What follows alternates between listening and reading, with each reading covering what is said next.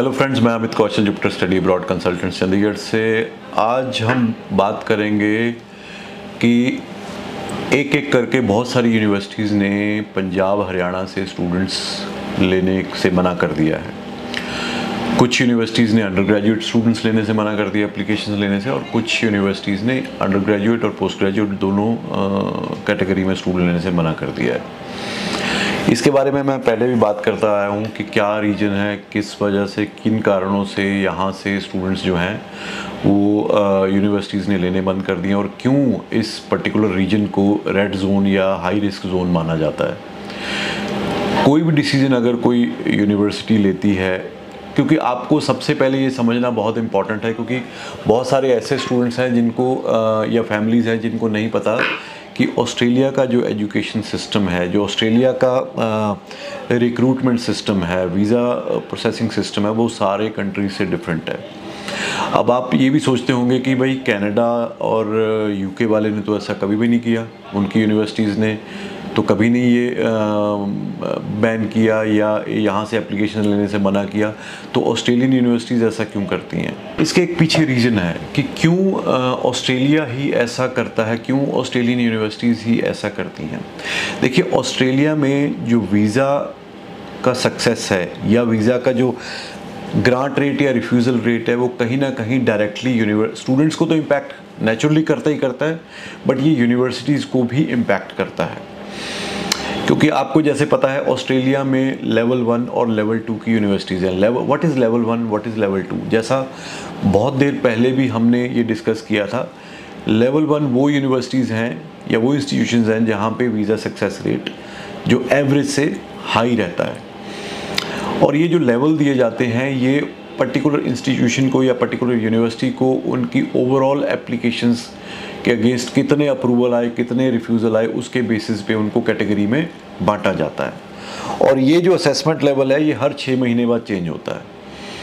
तो जितने ज़्यादा रिफ्यूज़ल्स होंगे किसी यूनिवर्सिटी के, उसका जो असेसमेंट लेवल पे वो लेवल वन से लेवल टू पे जा सकती है। और अगर किसी का अप्रूवल ज़्यादा है, और वो पहले अगर लेवल टू में थी लेवल वन में आ सकती है। और अगर पहले लेवल वन में थी तो लेवल वन में ही रहेगी।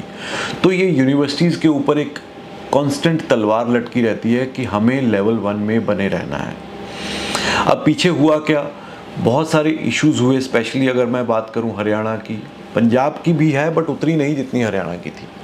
जिस वजह से फ्रॉडुलेंट डॉक्यूमेंट पाए गए, उस वजह से स्टूडेंट्स की रिफ्यूज़ल्स बहुत ज़्यादा आई। अब कांस्टेंट रिफ्यूज़ल्स के बाद ये यूनिवर्सिटीज़ डर गई कि भाई यहाँ पे तो इन्होंने एक जर्नलाइज बना दिया कि यहाँ पे तो जो रिफ्यूज़ल रेट यानी कि स्टूडेंट्स के डॉक्यूमेंट्स ज़्यादातर जेनुअन नहीं होंगे और क्योंकि ये रीजन हाई रिस्क जोन में आता है तो यहाँ पे चांसेस भी रिफ्यूज़ल्स के ज़्यादा रहेंगे as compare to other part of India तो यूनिवर्सिटीज़ ने ऑल दो हाई कमीशन ने कहीं नहीं कहा कि हम यहाँ से एप्लीकेशन नहीं लेंगे या ये रीजन के लोग स्टूडेंट्स को एप्लीकेशन डालने से मना कर दिया है।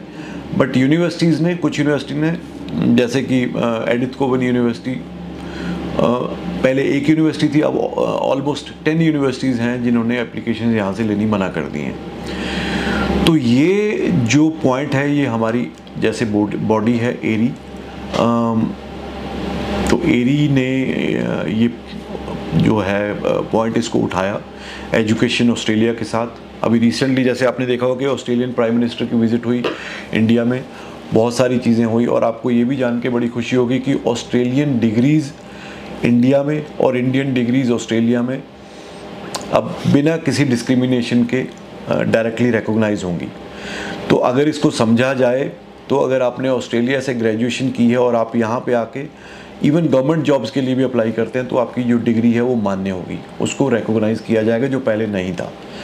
तो इतनी सारी इन्वेस्टमेंट की बात हुई और डीकन यूनिवर्सिटी जो ऑस्ट्रेलिया की यूनिवर्सिटी है that is the first university opening their campus in India Ahmedabad में उनका कैंपस खुल रहा है।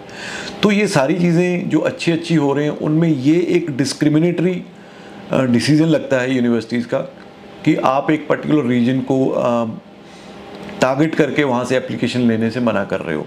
तो इसी पॉइंट को हमारी एरी ने association of Australian education representative in India इन्होंने ये पॉइंट रेज़ किया टू एजुकेशन ऑस्ट्रेलिया को और उनको बोला कि इस वजह से बहुत सारे अच्छे जो स्टूडेंट्स हैं, वो भी रह जाएँगे गेटिंग एडमिशन इन ऑस्ट्रेलिया जो कि ऑस्ट्रेलिया के हित में नहीं है।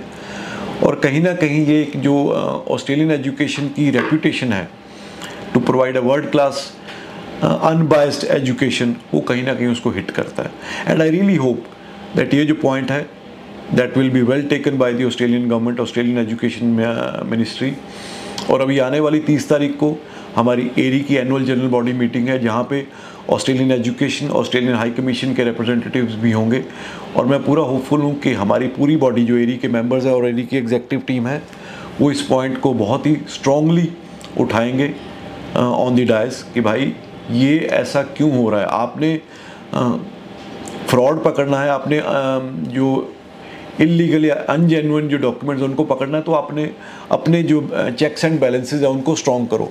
Why are you targeting a particular region और अ होल रीजन जहाँ से बहुत सारे ब्रिलियंट स्टूडेंट्स भी हैं तो उनको क्यों आप टारगेट कर रहे हो? तो होपफुली उसमें काफ़ी चीज़ें आएँगी, और उसके बाद मैं आपसे शेयर भी करूँगा कि वो मीटिंग में क्या हुआ, क्या हमने बोला और क्या वहाँ से रिबटल आई?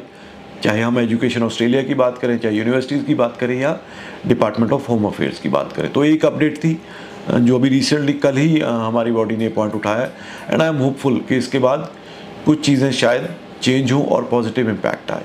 उम्मीद है ये वीडियो आपको पसंद आई होगी।